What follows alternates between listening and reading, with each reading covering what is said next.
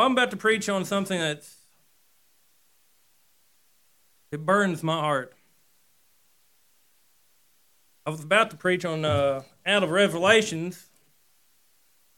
Lord laid some on my heart this weekend, and and um, this whole weekend I got to see some things that that just blew my mind out of proportion.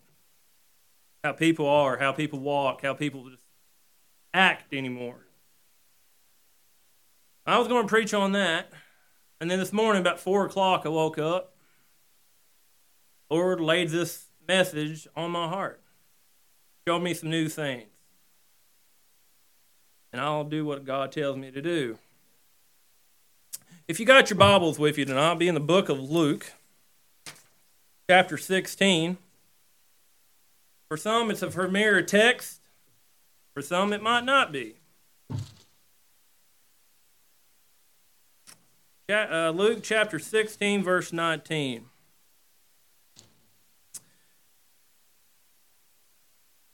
Say thank you again for allowing me to preach here. Lord's used me a lot here lately to preach everywhere. Thank Him for that. Luke chapter 16, verse 19. There was a certain rich man which was clothed in purple and fine linen, and fared sumptuously every day. And there was a certain beggar named Lazarus, which was laid at his gate full of sores, and desiring to be fed with the crumbs which fell from the rich man's table, Moreover, the dogs came and licked his sores. And it came to pass that the beggar died and was carried by the angels into Abraham's bosom. The rich man also died and was buried.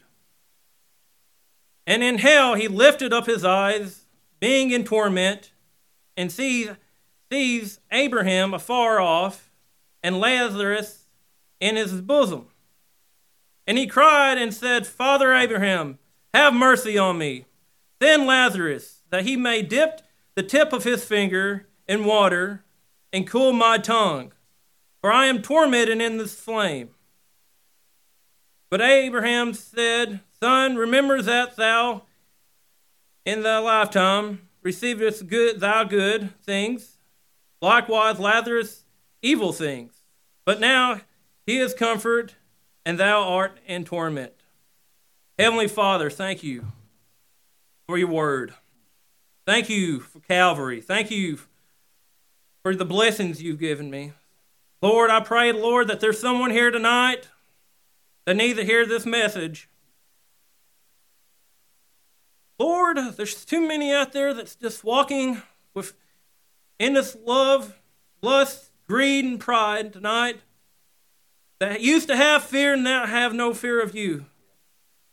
Lord, I open, ask you now to open our ears and our hearts to this message that we may use it to spread your word. Lord, I ask you to just guide my lips and guide my thoughts. Your heavenly gracious name, amen. A while back, I've been studying a lot on these rich men. Unique thing about these rich men are they have no names. God don't give them many names. And I started wondering, what does that? What is he saying? Well, when someone would hear the word poor, wouldn't really give him much thought. When you hear a person about a rich man, you think of, man, that man had money, power, everything going for him. But Right now, I just want to say, I want to thank God for letting me preach. Thank you for allowing me to teach Sunday school. Thank you for letting me tell people about Him.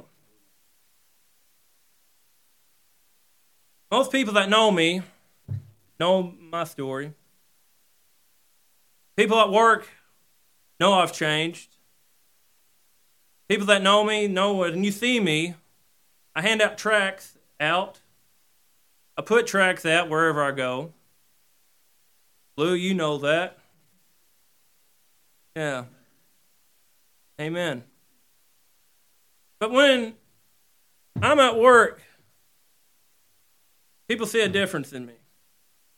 There was one young man, or gentleman, I would say, in his late 60s, early 70s probably, one day after lunch, came up to me.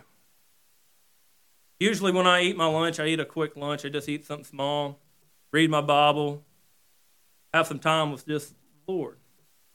And he asked me, Zeke, why do you do what you do? Because I, because he'd done so much for me.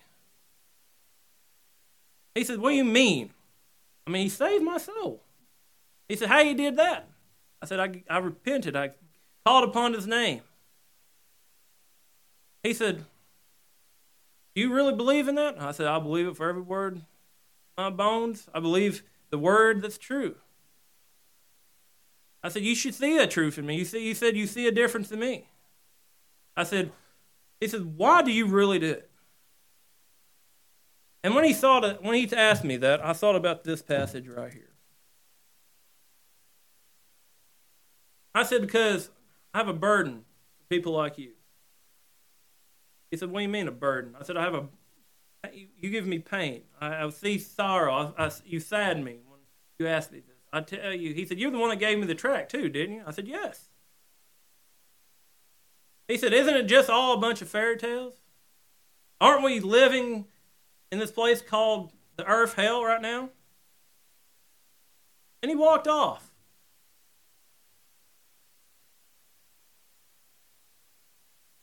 And then when he did that, devil just whispered in my ear, Brother David, and said, Got another one. Then I started, and I sat back down in the little chair I have, and I started thinking, what made you love God so much? And I started thinking, I believe in His Word, Brother David. I believe in the streets of gold. I believe that He died for us. I believe in the power of the blood. I believe. Once saved, always saved. I believe that you have a burden, He can take care of it. He's the reason we have everything. And then when I started thinking, what keeps you motivated the most? And then, brother Jason, about a year ago, this is what really made me keep the fire in my heart. And I kept telling myself, this is why.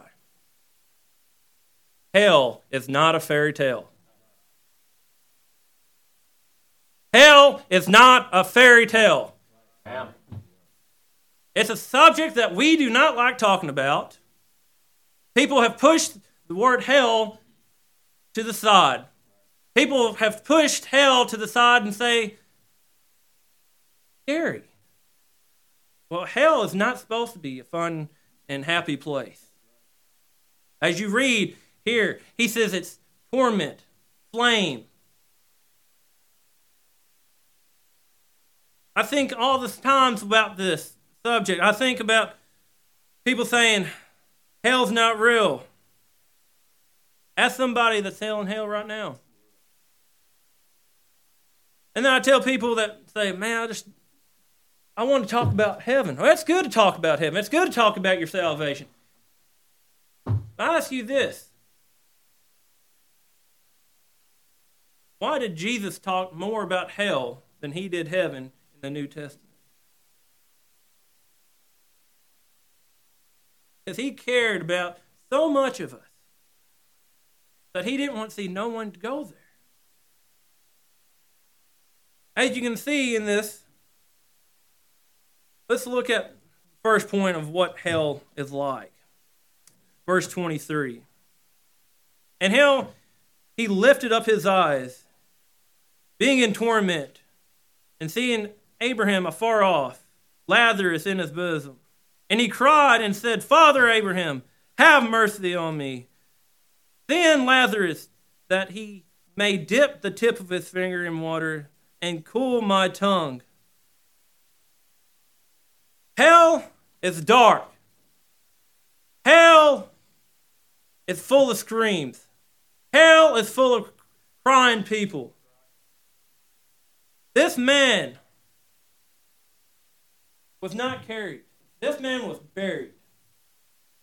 This man had pride. This man had greed. This man, when look at hell, it was more of the torment that no one wants. I don't like touching my finger to a stove, hot stove. Do you? Hell is a constant pain, a constant flame. It says in first, second Thessalonians 1 8, in the flame taketh vengeance on them that know not God. Revelations 14 11, and the smoke of the torment ascends up forever and ever, and they have no rest. Hell is a place of no rest. Hell has Ooh, I said something I didn't want to say. Hell is a place of pain. This man begged for just a dip of water. A dip. He didn't ask for a gallon. He didn't ask for five gallons. He didn't ask for a cup. He asked for just a dip, Brother Jared, of water. I can just imagine what hell is like. Hell is like that place where I can see the devil just holding that glass just right in front of your face, where he can just says, "Ha ha, you can't get it." This man begged Lazarus to come, and he wouldn't. Also, the flame is like a is the worm that dies not, and the flame that cannot be quenched. Just imagine being burned 24 7.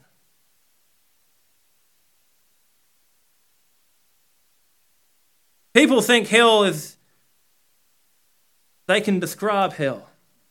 There's people out there like some of you might know what I'm talking about, like Stephen King, a man that wrote scary books all his life. That man alone cannot give the tip of what hell is like. Hell is not a fairy tale, it's real. If you believe in heaven, you should believe in hell as much as heaven. God put it in here for a reason. Jesus preached on it for a reason. The second thing that I looked at at this that came to my mind who goes to hell? It said the rich man. The unique thing about the rich man, I said, like I said earlier, he was no name. That gives you the picture that anybody gives you can go to hell. No matter how old you are, how young you are, what color you are, how rich you are, how poor you are, don't matter what car you drive, how much money you have in the bank, how big your house is, how small your house is, if you do not know Lord Jesus Christ as your Savior, have not been washed by His blood, you're going to hell tonight. For this man, rich, was, it says he wore fine linens. He fared sumptuous every day. Romans 6 23. For the wage of the sin is death. This man put money in before God.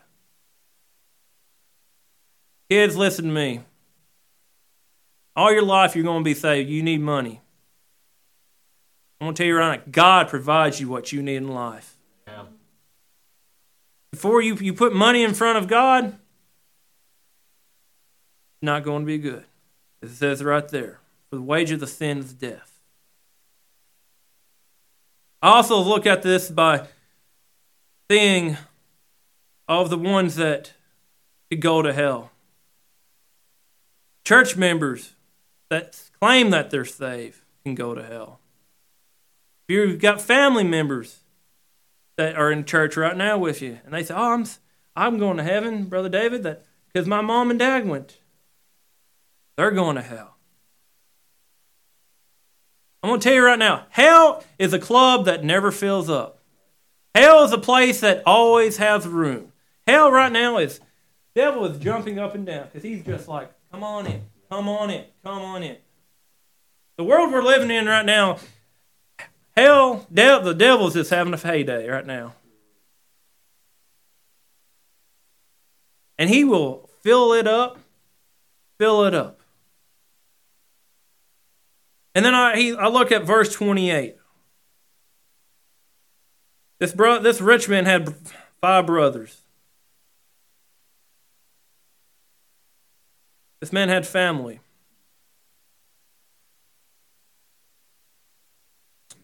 Family members can go to hell. I have a question for you tonight. You got a mom, dad, sister, brother, son, daughter.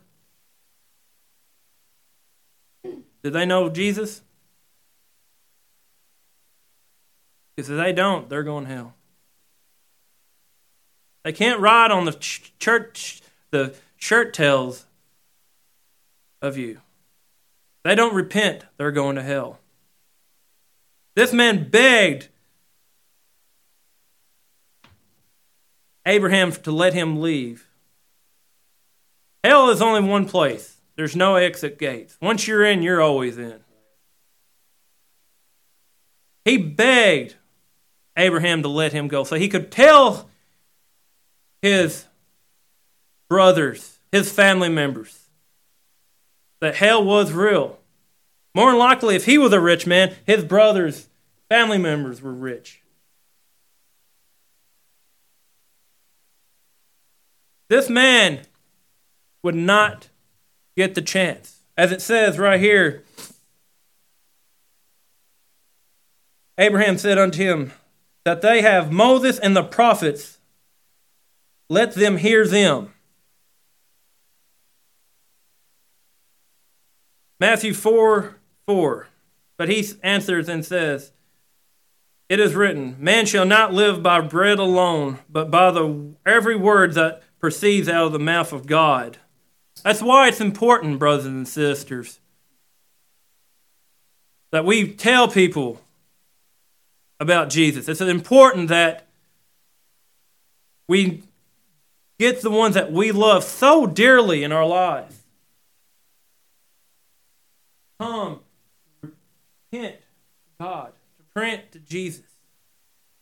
There are going to be a lot of people up in heaven when we get called up there, Brother David. And there are going to be a lot of people in hell wishing they had that right there.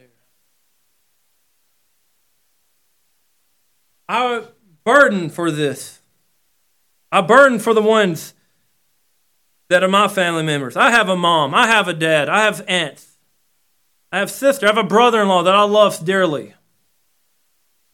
He is so lost.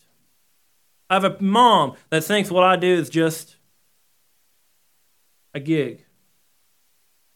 I have a dad working on him. But I won't give up. Why? Because I have a burden. Hell is real. Tonight, I want to ask you this. When the last time you asked God, thank you for saving your soul? But there's a good saying about this. There is a, a good thing in this part. Verse 22. Look at verse 22 real quick. And it came to pass that the beggar died and was carried by the angels into Abraham's bosom. Called him a poor man. What's unique about this guy is he was given a name. This man was a poor guy. This man, why he was poor, have no reason. I, I don't know why he was poor. Sometimes we ask ourselves why things happen in our lives the way they do. Jesus has a reason, God has a reason. But this guy had what this rich man didn't have was faith. He knew in this world, yes, he was poor. He was that low class person. He was that person they made fun of. I can just imagine this poor guy. People walk by him every day, kicking, kicking rocks at him, telling him that he stunk. But deep down in his heart, Brother Jason, he knew he was just a pilgrim passing. Because he knew that he heard the, the words from Moses and prophets. He heard about Jesus. He heard that there's a place that's better, that there's no weeping, there's no flame, there's no crying, there's no sickness, there's no torment. Everybody wants that in life. But I ask you, what about that family member that you know so dearly? What's stopping them? Is it because are they afraid what other people are going to think? I worried, Brother David, about the first of this year, how many people were so close to getting close to God this year. And that storm came through.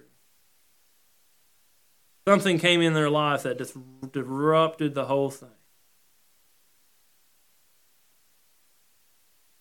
And they are back to the, where they were, thinking that nothing can stop them. This man was begging Lazarus to escape hell. That's why it's important, brothers and sisters, that we, as Christians, this is why we need to tell people about hell. If Jesus did it, why couldn't we? He did the ultimate price for it. He died on the cross for us. He took somebody else's cross and died for us. And the hard thing is that we have, Brother David, is we can't talk about hell. Hell should be one of the first things you tell people about. Yes, it's like I said, it's important to tell people about heaven too. But the day we live in right now, how dark it is, they need to know hell is real. As it says in 1 Thessalonians 5 2, For yourself knoweth perfectly that the day of the Lord so cometh as a thief in the night. This rich man also didn't know, like the rich men I've also been studying, the one that's had pride, too much pride, that he thought he was, his hard work gave him all the fruits and labor, the plentiful fruits that he had in his life. He tore that barn down and built another one. He had to have a dream from God to tell him, Thou fool, God called him a fool for that. I want to ask, wonder how many times God's called people fool right now for doing what they've done. Like Noah told the people the rain was coming, people ignored him. But he told them he preached and built, preached and built. But that one day, that door shut. And they heard the screams. It's going to be a day, Brother David, when that Lord comes. Brother Jason, there's a day where that person thought maybe, just maybe tomorrow I'll get saved. It's like a in the night. You do not know the time or day you have left on this earth.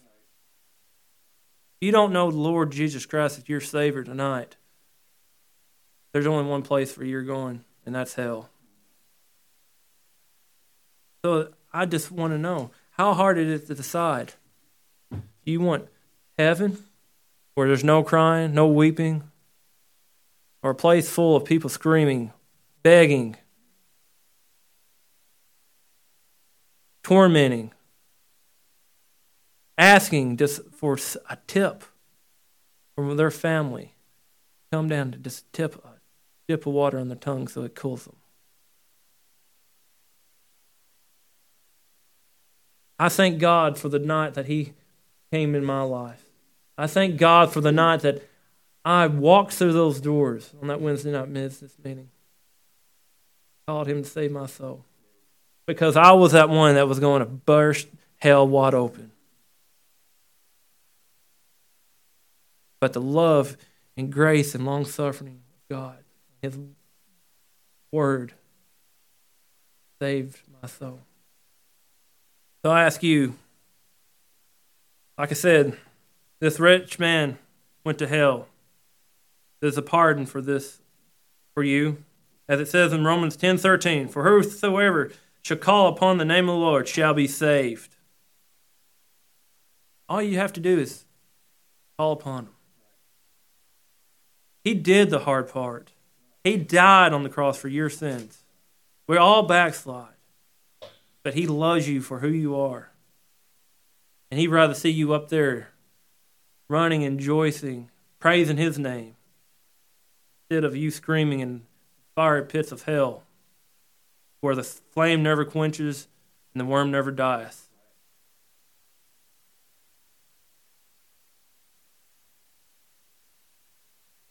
So I ask you, what's holding you back tonight? Is that your friend? Are you afraid that you've done too much in your life? Because I want to tell you right now, if, what I did in my past probably can't compare to what you did. I've done a lot of bad things. He forgave me for it. He will for you. So I ask you tonight hell's not a fairy tale, hell's a real place. Do you want joy and love the rest of your life? When you know you can walk the streets no matter how rich you are, how poor you are. God provides you what you have. Question is, though, are you going to keep that money in front of you? That worldly possession that'll keep you from entering the gates through the gates of hell.